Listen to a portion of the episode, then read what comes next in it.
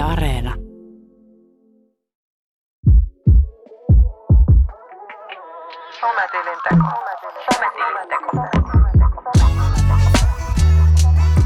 Tämä on Sometilinteko podcast, joka ottaa sosiaalisen median tosissaan.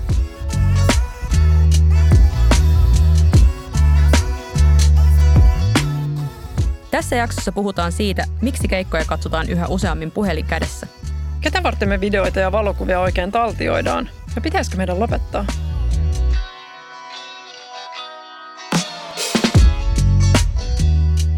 Mä oon Sisko Samanlahti, toimittaja ja kirjailija, joka harmittelee yhä sitä, että meni Joanna Johnsonin, eli kauniiden ja rohkeiden Caroline Forresterin nimmarikeikalle vantaalaiseen autokauppaan päivän myöhässä.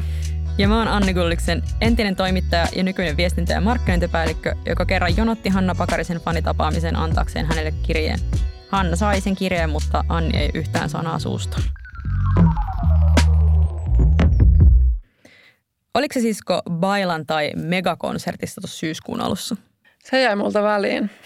Mä arvelinkin, koska mä en nähnyt sulta yhtäkään some-contenttia tästä kyseiseltä Antti Tuiskun keikalta. Ja mä oon melko varma, että kaikki, jotka siellä oli, niin laittoi vähintäänkin jotain sisältöä. Sen verran Tuisku-painotteista oli ainakin oma somevirtani siinä viikonloppuna. Huomasin kyllä, mutta en muista, että näinkö mä sun jakaneen siltä keikalta mitään. Se on yleensähän se mun sisältö on sen verran muistettavaa, että ei muista. Tästäkin tilanteesta Anni laittoi. Joo, kyllä mä laitoin sinne alkuun sellaista, että hei, matkalla Olympiastadionille jännittää ja mitäköhän tämä ilta tuo tullessaan fiilistelyä. Mutta itse sitten kun keikkaa oli mennyt semmoinen ensimmäinen, ehkä neljännes oli takana, niin mä huomasin, että mä en ehkä tykkää tästä keikasta niin paljon kuin mä toivoin, että mä olisin tykännyt.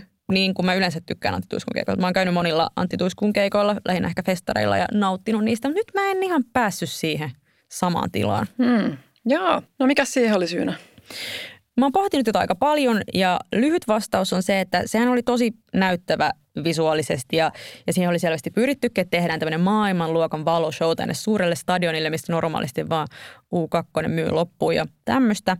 Mutta musta se koko homma tuntui jotenkin tosi sellaiselta tekniseltä suorittamiselta, että se niin kuin hieno visuaalisuus ja viimeiseen asti hiotut tanssiliikkeet ja kaikki tämmöiset, niin ne ehkä vähän söi sitä sellaista tunnetta ja semmoista niin kuin aitoutta ja Antti Tuiskumaista pilkettä silmäkulmassa, mikä sillä yleensä on. Käsitinkö mä oikein, eli jos tämä keikka olisi ollut semmoinen sun tajuntaa räjäyttävä, niin sit sä oisit ottanut niitä kuvia ja jakanut niitä, ja nyt kun sä et jakanut niitä, niin se oli vähän niin kuin semmoinen mielenosoituksellinen ei-jakaminen. Tämä oli ihan se, että siitä sait Antti Tuisku ja muista ensi kerralla räjäyttää pankki eri tavalla. Oli se varmaan vähän siinä mielessä, että kyllä mä kuvasin siis sieltä tosiaan useampia videoita, esimerkiksi Hyökyaallosta, joka on yksi mun suosikki Antti Tuiskulla, on ihan klassikko. Mutta en mä sitäkään videoa sit ikinä mihinkään julkaissut, koska tuli vaan vähän sellainen olo, että onko se sitten vähän niin kuin falskia laittaa keikkafiilistelyitä keikasta, jos ei oikeasti ollut niin vakuuttunut. No miksi sä sitten otit niitä kuvia? No mä jotenkin ajattelin, että ehkä mä tykkään tästä tai että ehkä tää tästä vielä, jos tässä on tämmöinen pieni suvantovaihe, niin sitten se vielä siitä johonkin niin kuin uuteen nousuun lähtee, mutta mun kokemuksen mukaan ei lähtenyt. Näin ne asiat koetaan. Tuosta tulee mieleen se, kun mä vuonna 2015 menin katsoa Katy Perryä. Helsingissäkö? Helsingissä. Joo. En sen takia, että mä olisin ollut ihan super mega Katy Perry-fani, vaan sen takia, että Katy Perrystä oli hirveä hype ympäri maailmaa ja se oli maailman suurimpia pop-tähtiä tyyliin siihen aikaan. Ja mä en ihan ymmärtänyt sitä, niin sitten mä olin sillä lailla, että onko vika mussa? Että mä käyn katsomassa, että onko se oikeasti hyvä. Okei. Okay. Ja sitten kun mä olin siellä keikalla, niin sitten aina välillä Katy Perry tuli siihen lavan sille puolelle, jolla mä ja mun kaveri istuttiin siellä hallissa. Niin sitten mä olin ihan silleen, että tuossa on Katy Perry. Otin sitten valokuvia aivan hulluna. Ja sitten kokea oli vaan semmoinen olo, että mä saan tästä vielä paremman kuvan. Nyt se tulee taas tälle puolelle tätä lavaa. Pakko ottaa puhelin esiin laukusta. Ja siis tämä oli ihan älytöntä, koska mä en nyt ollut mennyt sen takia, että mä olisin halunnut nähdä sen Katy Perryn. Sitten sä vaan mietit, kuinka arvokkaita nämä sun 150 Katy Perry eri kohdasta niin ottavat puhelinkuvat on. Että kyllä mä ymmärrän, että siinä menee sellaiseen. Niin siis kyllä mä sanon, että kun mulla oli joku 300 kuvaa mun puhelimen kuvagalleriassa sen keikan jälkeen, niin sellaisia suttuisia tärähtäneitä kuvia pienestä Katy Perrystä, niin kyllä mulla kävi mielessä sillä lailla, että no kenenkähän takia mä näitä kuvia oikein otin. Kuka näistä on kiinnostunut, jos en mä itse ole. Mutta kyllä mä niinku itsekin kuvaan tosi paljon keikoilla, niin kuin ehkä kävi jo tästä bailantaistakin ilmi, niin kyllä mä sitten samalla ärsynnyn helposti siitä, että miksi kaikki muut kuvaa koko ajan. Ettekö sitten näe, että täällä tapahtuu tämä konsertti. Ja etenkin siis silloin, jos ne muiden kamerat on blokkaamassa mun täydellistä näkymää artistiin, niin kuin esimerkiksi kävi vaikka, kun mä olin menneenä kesänä Harry Stylesia katsomassa Tukholmassa. Olisi ollut upeita tilaisuuksia saada hänestä just ihan mahtava videopätkä, kun zoomaa kunnolla. Ja sitten siihen, tiedätkö, menee just jonkun toisen kamera siihen eteen ja mun kuva menee pilalle. Toi on vähän sama varmaan kuin silloin, kun ennen sosiaalista mediaa kävi keikolle. Sitten siihen tulee joku pitkä ihminen sun eteen ja sitten on vaan silleen, niin jo miettii. Can you please? Squat. Niin. No itse asiassa Helsingin Sanomien toimittaja Arttu Seppänen oli myöskin täällä Harry Stylesin keikalla ja hän kirjoitti siitä huomioitaan Hesarin kolumniin ja siinä kolumnissa hän pohtii sitä, että miten jotkut artistit on ihan kyllästyneet siihen kuvaamisen määrään keikoilla, joka nyt älypuhelin aikana on valtaisa. Seppänen kirjoittaa tämmöistä Yonder-nimisestä yrityksestä, joka valmistaa lukollisia matkapuhelintaskuja, joihin yleisö voi sitten laittaa puhelimensa keikan ajaksi. Ettei vaan tuu, tiedätkö, kiusauksia. Aina sitä joku keksii tehdä jollain rahaa ja en tiedä, kuka oikeasti haluaa maksaa siitä, että se sitten jättää johonkin taskuun puhelimensa keikaajaksi. Mutta toisaalta sitten, kun sitä miettii, niin no, olen itse juuri sellainen ihminen, joka todennäköisesti sitten tulee maksaa tuollaisesta, mutta joo. En mä olisi silti kuitenkaan näistä mielipiteistäni huolimatta niin laittamassa keikkakuvia mitenkään pannaan. Mun mielestä kuitenkin toimii semmoisina keskustelun avauksina, että kun näkee, että toinen ihminen on vaikka ollut samalla keikalla kuin on itse ollut, että ai säkin olit siellä, että mitä sä tykkäsit siitä. Tai sitten jos joku on ollut vaikka sellaisella keikalla, missä ei itse ole ollut, mutta olisi vaikka halunnut, niin sitten saa tietää, että no oliko tämä nyt sitten kauhea menetys mulle, että mä en ollut siellä paikalla. Niin, toi on ihan totta. Ja kyllähän siinä myös ottamalla niitä kuvia, niin osoittaa myös sillä kuvattavalle, että hei, sä oot ikuistamisen arvoinen, olet tärkeä minulle. Vähän niin kuin Katy Perry oli varma, että kiitos sisko, kun minua. Että tämän laadukkaan kuvan julkaisit. No laadukkaista kuvista puheen ollen. Pakko tässä vähän muistella kultaista nuoruutta. Tulee niin lämmin olla. Oota vielä. Nimittäin siis mähän keräsin 90-luvulla nimmareita. Kiersin tällaisen vihkon kanssa kaikkia paikkoja, joissa oli tähtiä nimmarikeikoilla. Yleensä siis nämä paikat oli levykauppoja tai saattanut olla jotain muita, jotain tavarataloja tai muuta. Ja se oli kyllä hassua. Mä oon miettinyt sitä, kun nykyään ihmiset ottaa selfieitä niin paljon someen kaikkien artistien kanssa, niin silloin ei ikinä otettu niitä selfieitä. Mä vaan otin sen nimmarin ja sitten otin mun kameralla kuvan siitä Starbasta, joka oli siellä jossain kirjoituspöydän takana, pyympelin takana.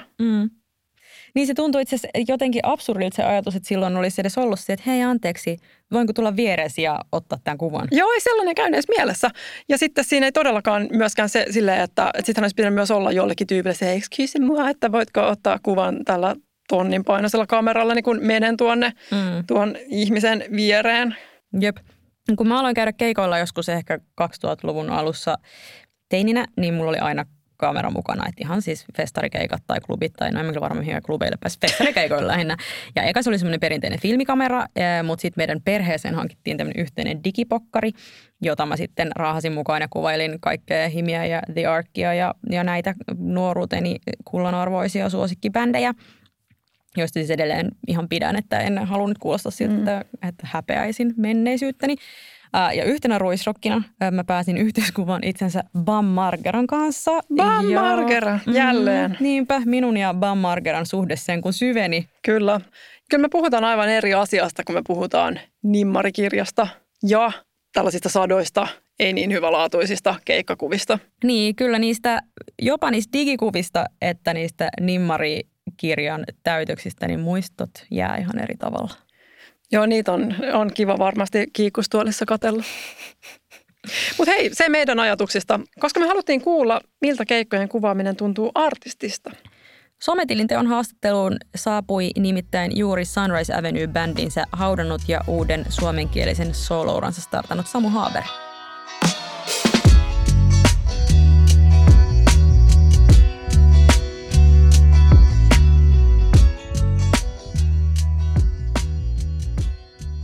Tervetuloa Samu Haber Sometilinteko-podcastin vieraksi. Kiitos. Te perustitte Sunrise Avenuen vuonna 2002, vai pitäisikö sanoa, että sä perustit? No se on vähän silleen, miten sitä katsoo, mutta kyllä mä sen perustin. Mä itse perustin sen jo 90 joskus, silloin 16-vuotiaana ja sitten se niin kuin nimi vaihtui Sunrise Avenueksi Sunriseista, koska mun mielestä se oli tylsä. Eli 90-luvulla perustit Sunrisein. Yes. Ja silloin, no tekiköhän digikamerat tuloaan 90-luvulla vielä? No joka tapauksessa kuvasko ihmiset silloin näitä keikkoja? No silloin siellä ei käynyt ketään ihmisiä. Se ehkä vaikutti siihen, mutta kyllä se oli niin kuin silleen, että tavallaan siellä ihmiset poltti myös tupakkaa ja se oli niin kuin, maailma oli tosi erilainen, niin ei siihen silleen niin kuin kiinnittänyt minkäänlaista huomioon, koska ei sitä niin kuin oikeastaan ajatellut, että toi päätyy ehkä sitten johonkin sen niin kuin painetulle tämmöiselle valokuvapaperille, minkä se näyttää jollekin, niin sitä ei niin kuin koskaan silloin ajatellut. Mm. No tosiaan sulla on, koska ura on jo vuosikymmeniä, voi näin sanoa, kyllä, niin takana, niin sulla on tästä digiloikasta keikoilla aika hyvä kokemus ja otanta, niin miten sun mielestä vaikuttaa siihen keikkaan se, että kävijät kuvaa sitä? No onhan se niin kuin erilaista, että jos sitä joutuu nyt oikein niin kuin muistelemaan sinne, kun Sunrise Avenue oikeastaan lähti niin kuin tien päälle 2006, niin 16 vuotta sitten, niin kyllä mä muistan vielä niin kuin jossain klubeilla, niin oli silleen, jengi oli niin kuin silleen kädet pystyssä ja nyrkit, tai sitten semmoinen, mikä se on sun ihme pirunmerkki, silleen ton etusormi ja pikkurilli, silleen niin kuin keikan alussa ja eli silleen mukana eri tavalla. Ja nyt kun mä katsoin tuossa jäähyväiskiertueella, niin usein sieltä niin kuin monikamerakeskuksesta ennen kuin se keikka alkoi ja se alku semmoinen video tai systeemi siinä pyöri, niin se oli hauskan näköistä. Siinä oli silleen Samsung, Apple, Huawei. Ne näkyy siellä ja se on tavallaan kyllä aika kaunistakin. Halli on aika pimeä ja sitten ihmiset nostaa ne puhelimet. Siitä tulee magia semmoisen vähän niin kuin elää ja liikkuu, että onhan se niin kuin erinäköistä ja tietysti vaikuttaa jollakin tasolla siihen, että kuin ihmiset on läsnä, mutta ne saattaa olla jopa enemmänkin läsnä, kun ne haluaa todella sen niin kuin taltioida sen hetken nyt johonkin, että ehkä ne sitten vähän vähemmän saattaa niin kuin ilakoida ja taputtaa, mutta en mä osaa sanoa. Oli aikanaan siis Tavastian keikoilla semmoinen fiilis, kun oli niin kuin newcomer, tämmöinen uusi bändi, niin jengillä oli silleen olut ja tupakka, niin ei voinut oikein taputtaa, kun oli niin kuin muuta tekemistä käsille, että en mä ole huomannut, että siinä mitään negatiivista olisi, mutta on se tietysti erinäköistä. Niissä on kirkkaat screenit, niissä usein saattaa olla jopa se ihmeen taskulamppu tai se fikkarivalo niin kuin päällä, niin miettii, että miksi niillä on se kyllä nyt ihan tuolta niin kuin 10 metrien päästä niin kuin tänne valasen, mutta kyllä se näyttää erilaiselta, kun lavalle nousee. Mm. No monet artistit jakaa keikkojen jälkeen omassa Instassaan niitä semmoisia yleisön kuvaamia keikkavideoita, mihin heidät on tägätty, niin kuinka monta sellaista käyttäjä X mainitsi sinut tarinassaan ilmoitusta sulle tulee keskimääräisen keikan jälkeen? No niitä vähän riippuu tietysti keikasta, että jos soittaa viikolla 5-4 areenakeikkaa, missä on yhteensä 60 000 ihmistä tai enemmän, niin tietysti niitä tulee paljon, koska ihmiset paljon kuvaa. Sitten pienemmillä keikoilla, mitä mä nyt Suomessa teen, niin niitä tulee varmasti paljon vähemmän. Mutta mä en tiedä, kun musta vähän tuntuu, että Instassa esimerkiksi on 100 on maksimi kerrallaan, mitä se näyttää. Mä voin, mulla on lentotilalla, mutta siis varmaan niin kuin tänäänkin on se 100, että vaikka nyt ei keikalla ole ollutkaan, mutta kyllä mä niitä jaan. Siellä on siis hauskoja juttuja, jotain niin kuin silleen, mikä niin jotenkin sille pistää naurattamaan. Tai sitten tietysti tuossa jäähyväisrundilla niin oli kyllä hienoja juttuja, mitä ihmiset sieltä oli taltioinut niin kuin toisistansa hetkiä tai jotain kylttäjä tai jotain muuta. Niin kyllä mä niitä katon aika usein jossain keikkabussissa tai jossain niin kuin hotellihuoneessa, niin käy keikan jälkeen suihkussa ja syö jotain ja makailee jossain sängyllä tai sohvalla ja laskee kierroksia. Niin se on semmoinen hauska semmoinen mennä vielä takaisin siihen hetkeen ja tykkään siitä tosi paljon. Niin, että sulla ei ole mitään assistenttia, joka käy ne läpi sun puolesta, vaan sä ihan itse. No ei saatana, kukaan koske mun tileihin ikinä. Että se on ihan varma, että mä en kyllä koskaan anna niin kuin mun nimissä kenenkään operoida yhtään mitään. Että se on niin kuin henkilökohtainen kontaktipinta tuonne maailmaan ja niin kuin ymmärrän, että monet niin kuin semmoiset oikeat maailmantähdet, jotka on niin kuin oikeasti superstaroja, niillä on siellä niin kuin legiona takana, mutta mun tileihin ei kyllä kukaan koske. Että siksi siellä välillä onkin aika hiljaista, koska en nyt jaksa sitä niin kuin Instagramia tai jotain muuta hirveästi palvella, että se on työkalu siinä, missä kitara tai lapio tai vasara ja tälleen, ja se on ihan mun käsissä. No entä huomaat sä joskus, että jaahas, että täällä on tää sama Samu Haber girl. tai man. Niin, tai mitä ikinä. Samu Haber person. Niin, että tää sama superfani jakaa näitä ja sit silleen, no taas mä jaan tämän saman tyypin, vai oot sä silleen, että jos et nyt blokkaakaan, mutta kuitenkin se, että ehkä mä en jaa kaikkea, mitä tää nyt spämmäilee täällä. Mä menen kyllä ihan sisältö edellä. Mun mielestä se on, niin kuin mä huomaan, että siellä on muutama semmoinen, varsinkin ulkomailla on ollut Mel at Stormy End, ja sitten on no Suomesta niin kuin tää Sunkkarit-yhteisö, ne oli tosi aktiivisia, Sunrise Avenue Sunkkarit. Sitten Me Free My Way on tullut tosi monta. Mä oon joskus huomannut silleen, että taas tämän tyypin, mutta jostain syystä varmaan niin sitten jengi, ja niitä on muitakin, niin sitten huomaa, että niin kuin tietynlaiset tyypit tekee tietynlaista kamaa ja se on niin kuin joko viihdyttävää tai koskettavaa tai muuta ja en mä koskaan miettinyt, että nyt tää saa jotenkin, kyllähän se nyt sitä saa sinänsä mitään, että joku ripostaa storin, niin se nyt on yksi Insta-story. Se on vaan niin onhan se nyt hienoa. No on se varmasti, mutta enemmän sitä niin kuin mielellään jakaa asioita, mitkä koskettaa tai naurattaa tai tekee jotain hyvää, kun se, että miettii, että mä jaan nyt jonkun semmoisen tyypin jotain, mikä ei ole. Mä en ole koskaan ajatellut semmoisena niin kuin diplomaattisena työkaluna, että hyvää huttua eteenpäin ja välillä tosiaan en sitten muuta kuin kattele niitä, välillä en edes kattele tietenkään, että on välillä mennä viikkokin, että mä en katso yhtään storia tai mitään musta, kun ei siinä ole jotenkin semmoista niin kuin pointtia, että on ihan hauskaa, että on joskus jotain elämää vähän ton digitaaliavaruuden ulkopuolellakin.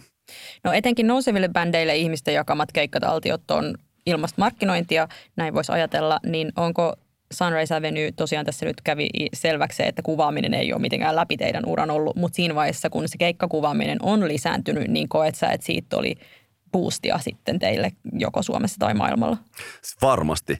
Ja mun mielestä se on niin kuin, tavallaan tapa luoda semmoista niin kuin vähän niin kuin yhteisömäistä jotain, että tavallaan sieltä jengi niin kuin ottaa kiinni jostain hauskoista jutuista tai välillä niin kuin yllättää, että mitkä jotkut asiat keikalla, joku niin kuin hyppy johonkin raiserille. Tai ne alkaa niin kuin kuvaa semmoisia, kun keikoille syntyy maneereita aina väkisinkin, niin kuin saattaa mennä niin kuin hypätä kosketinsoittajan sinne raiserille jossain kohtaa keikkaa, sitten hyppää sieltä alas ja sitten tulee silleen niin kuin toi jump niin kuin joka keikalla tai jotain muuta, niin kyllä se varmasti niin kuin on luonut semmoista niin kuin yhteisöllisyyttä ja semmoista tietynlaista kontenttia tonne, mikä niin kuin on sitten vielä lisää tai muuta kuin se keikka tai se biisi tai se joku hetki, mikä siellä areenalla on. Ja kyllähän se niin on, että konsertti tai artistin palvelu, mitä niin kuin asiakas ostaa, niin sehän alkaa siitä, kun se tutustuu siihen, kuuntelee biisin, matkustaa keikalla ja on siellä keikalla ja keikan jälkeen. Ja se on niin kuin semmoinen, mun mielestä se on niin kuin, en mä sitä koskaan mieti sille, että tästä on hyötyä, vaan se on mun mielestä ihan sikahauskaa. Ja sama, jos ei meillä ole omaa kuvaajaa ollut mukana, niin kuin mulla nyt ei lauantainakaan ole ekalla omalla soolokeikalla kuvaajaa messissä, niin kyllä mä meinaan katsoa täkätyt kuvat, että jos siellä on niin kuin jotain hyvää kamaa, niin mikä siinä? Että se on niin kuin joku postannut tonne ja täkännyt, mutta mulla on oikeus se postaa ja että olipas siistiä, kun että mä en postaisi mitään, mutta se on ihan fiksua ja kyllä tuosta niin kuin levyyhtiöissä ja manageritoimistoissa ja muissa, niin siellä on paljon niin kuin tietoa ja niin kuin dataa, miten sitä kannattaa niin kuin tavallaan hyödyntää siihen niin kuin uransa niin kuin eteenpäin viemiseen. Instagramilla ei kukaan kyllä mihinkään breikkaa tai TikTokilla niin kuin pelkästään, että voi hetkellisesti saada jonkun huomiohetken itselleen, mutta on ne niin kuin hyviä työkaluja. Tai sitten ei välttämättä tarvitse käyttää niitä työkaluja ollenkaan, jos valitsee jonkun toisenlaisen niin kuin strategian arvojensa pohjalta, mutta joo, on siitä ollut hyötyä paljon. Miltä susta tuntuu se ajatus siitä, että kun sä itse, jos nyt vaikka miettii näitä sun tulevia keikkoja, sanotaan, että sulla vaikka ääni menee jotenkin oudosti jossain kohtaa, ja sit sä tiedät silleen, että no niin, että tästäkin tulee tämä klippi pyörii ikuisesti tuolla bittiavaruudessa, koska niin moni on kuvannut sen, niin tuleeko sulle tällaisia kauhuskenaarioita? Ei kyllä. Ei kyllä, niin kuin, on semmoinen aika hyvä olo siitä. Jotenkin kun eihän niin kuin hetki, jos taisi kaikki niin kuin silleen filtteröityä ja kaunista ja täydellistä, niin taas ihan hemmetin tylsää kaikki. Että eihän se tietysti kivaa ole, jos tulee joku sellainen kohta nytkin treeneissä. Mulla on pari muiden biisin kanssa tosi iso ongelma, että mä en vaan niin kuin jotenkin ei ole kehomuistissa asioita vielä. Sitten oikein silleen isos haara-asennus vedät silleen ihan puuta heinää. Sitten niin kuin pidät vaan pokerissa ja toivot, että kukaan ei tajunnut.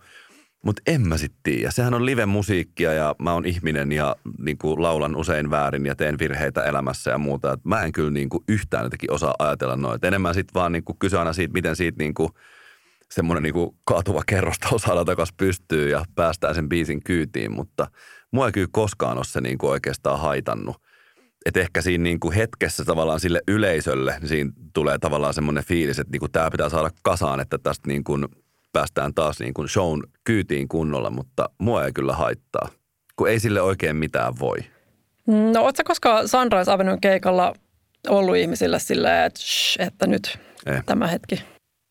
Mun mielestä se ei ole niin kuin coolia. Mun mielestä sekään, että hei laittakaa kaikki ne puhelimet nyt käyn, tai se niin kuin, mun mielestä sekin on vähän semmoinen, että vitsi.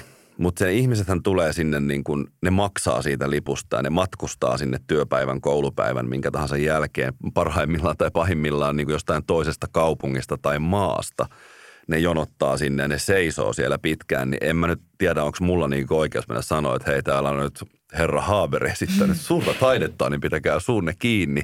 Että enemmän se pitää tavallaan se tunnelma saada siellä sellaiseksi, että se niin kuin että niiden tekee mieli kuunnella. Et mun mielestä ne kaikki niin kuin kosiminen ja pyytäminen ja muu, että ne on totta kai jossain niin kuin Earth Hourissa joskus tehty silleen, että hei, pannaan täältä valot pois ja niin kuin ollaan pimeässä tai käytetään puhelimia, mutta ne oli tosi magea semmoinen biisi tuossa jäähyväisrundilla kuin Home, mikä kertoo niin kuin kodista ja se oli tosi pieni se biisi. Todella pieni ja suunniteltiin ystäväni Pekka Haran kanssa, videoohjaajan kanssa semmoinen, että tehdään siihen semmoinen skriini, missä on semmoisia tähtiä, että ehkä jengi saa kiinni, että ne laittaa ne puhelimet niin kuin päälle. Ja vitsi, se oli siistiä heti ekalla keikalla, kun Sveitsistä alkoi kiertua. Ja sitten katsoi silleen, mä olin vielä päärumpuihin päin ja odotin, että se biisi niin kuin starttaa. Sieltä alkoi semmoiset jutskat ja sitten mä käännyin katsoa silleen koko Hallenstadion ihan täynnä niitä tuikkuja silleen, että jes. Ja välillä vetää jotain slovaria ja just aloittamassa niin kuin jotain biisiä silleen, että nyt ollaan oikein läsnä koko halli tai koko mökki tässä. Ja jes, hyvä meininki. Sitten joku äijä huutaa siellä, että I wanna have a child with you. Ja sitten kaikki nauraa, mutta sitten sen kanssa eletään. Että siihen ei saa niin kuin närkästyä ja täytyy muistaa, että ne ihmiset siellä salissa kuitenkin mahdollistaa sen, että mä saan tehdä musiikkia. Niin jos mä siinä rupean niin kuin silleen niitä jotenkin piiskaamaan tai mököttämään tommosia hetki, siis ei ole mun mielestä ok. Että joskus mä oon sanonut, että tässä pitää laittaa nyt kädet pystyyn tai tässä pitää pomppia tai tässä pitää tehdä jotain makeeta, mutta mun mielestä semmoinen niin kuin yleisön ehdoilla sitä hommaa kuitenkin tehdään. Kiinnostavaa, koska esimerkiksi mä tuossa kesällä Flow-festareilla olin Florence and the Machinein keikalla ja hänhän siellä keikalla pyysi jossain vaiheessa. Ensin hän pyysi eturivissä, että voitteko siis tyyliin ehkä ammattikuvaajalta, että voitko olla kuvaamatta, että hän ahdistuu siitä.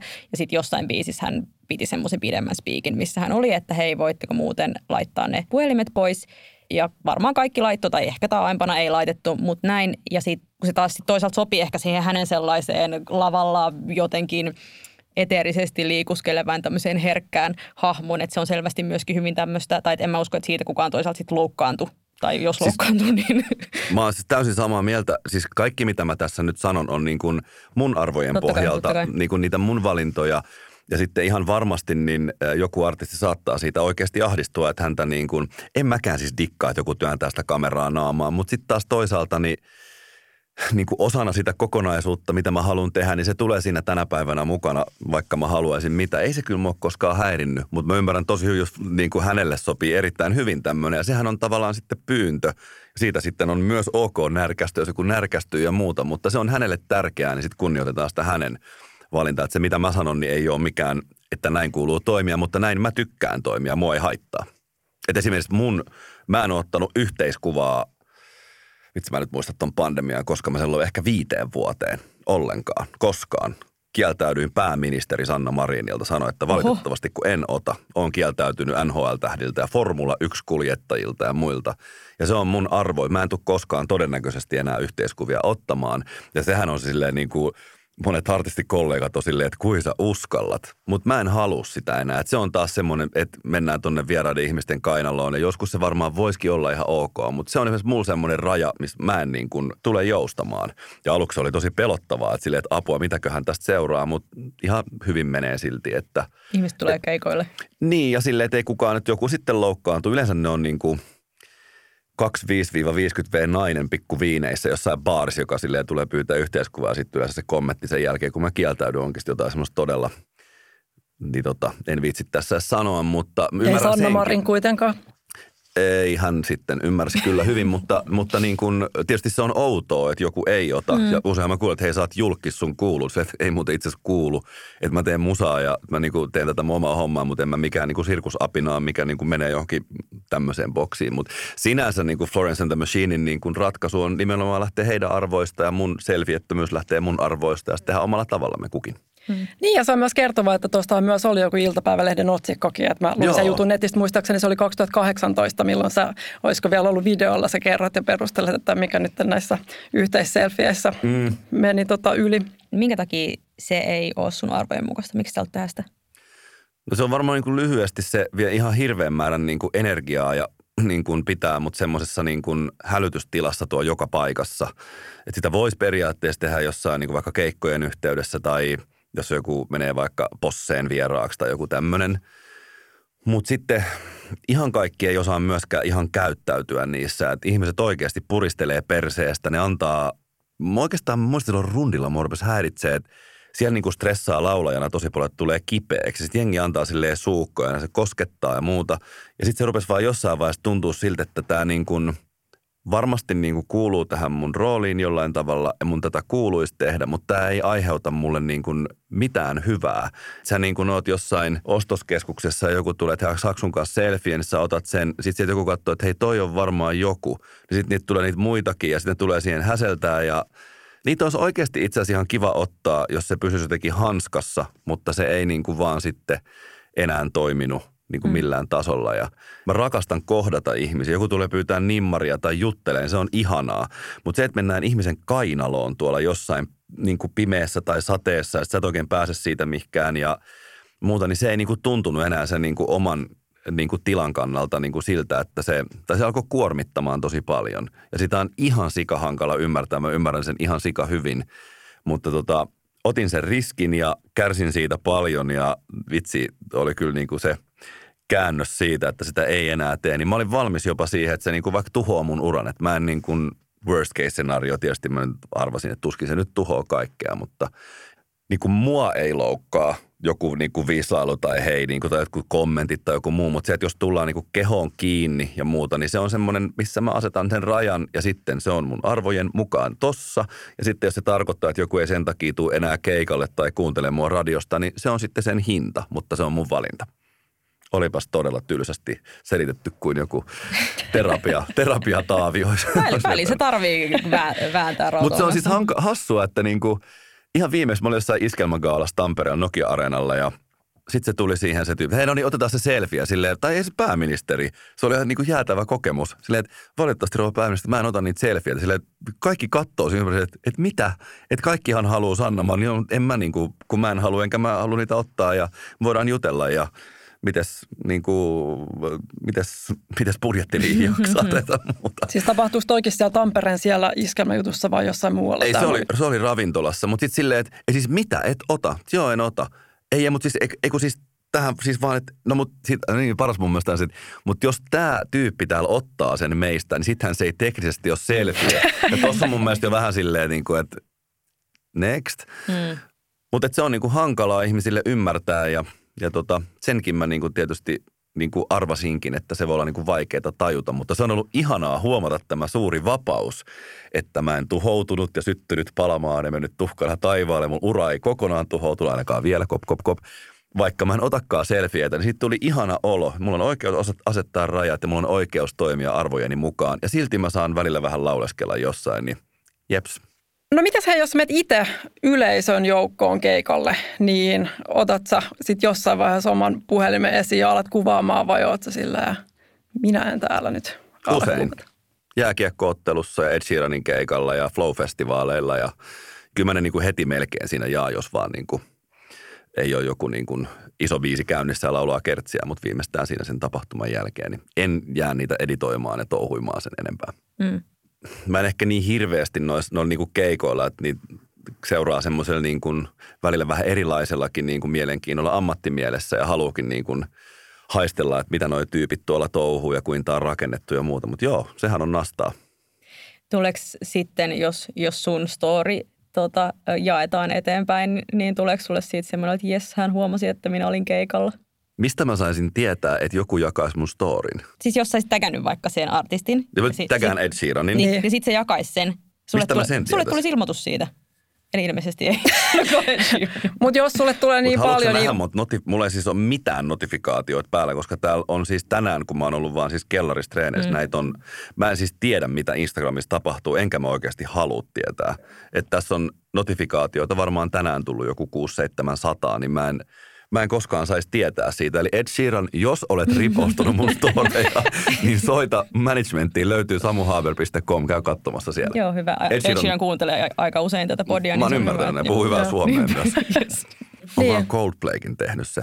Todennäköisesti. Bruno Mars, ne on muuten kaikki jakanut niitä. Sitten mennään siihen kysymykseen, miksi mä jaan Ed Sheeranin keikalta. Mä oon vaan niin fiiliksi. No mä olin itse asiassa just kysymässä sitä, että jaitko just sen takia, että sä haluat kertoa ihmiselle, että mä oon täällä, mulla on kivaa vai no et, se selvisi, että et sen takia, että jotta Ed Sheeran jakaisi sen ja sitten sä voisit saada vaikka lisää seuraajia. Opa notifikaatiot päälle, jos tuossa ilmoituksen.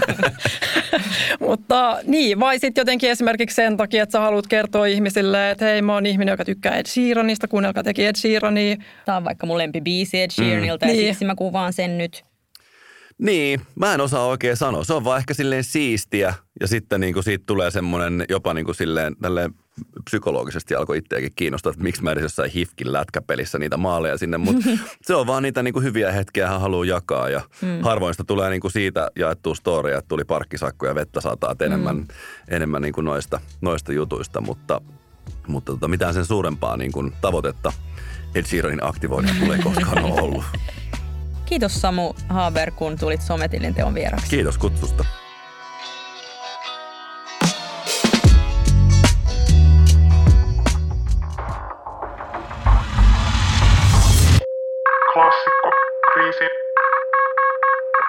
Klassikkokriisin aika. Oletko valmis?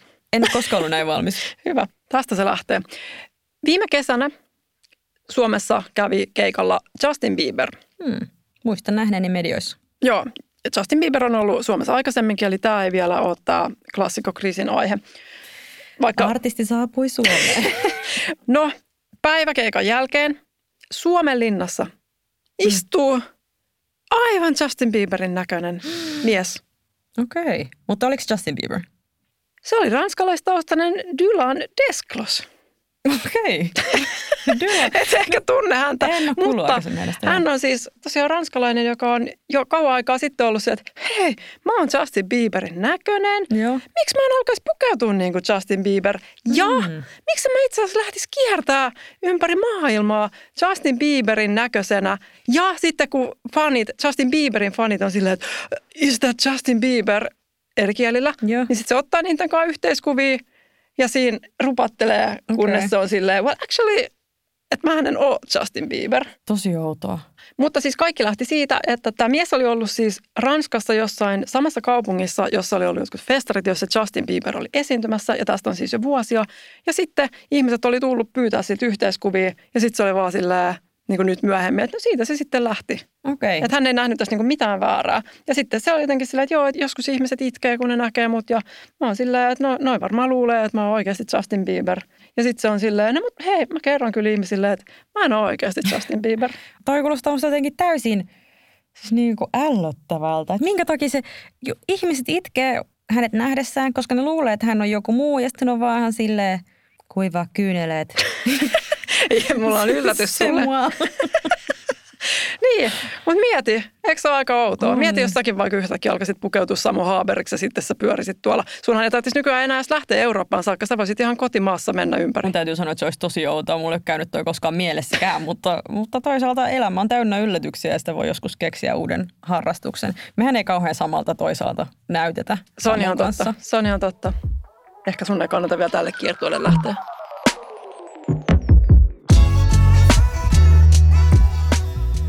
Ja luonnollisesti meidät löytää Instagramissa tilillä nimeltä Sometilinteko. Voi jatkaa keskustelua myös tästä aiheesta.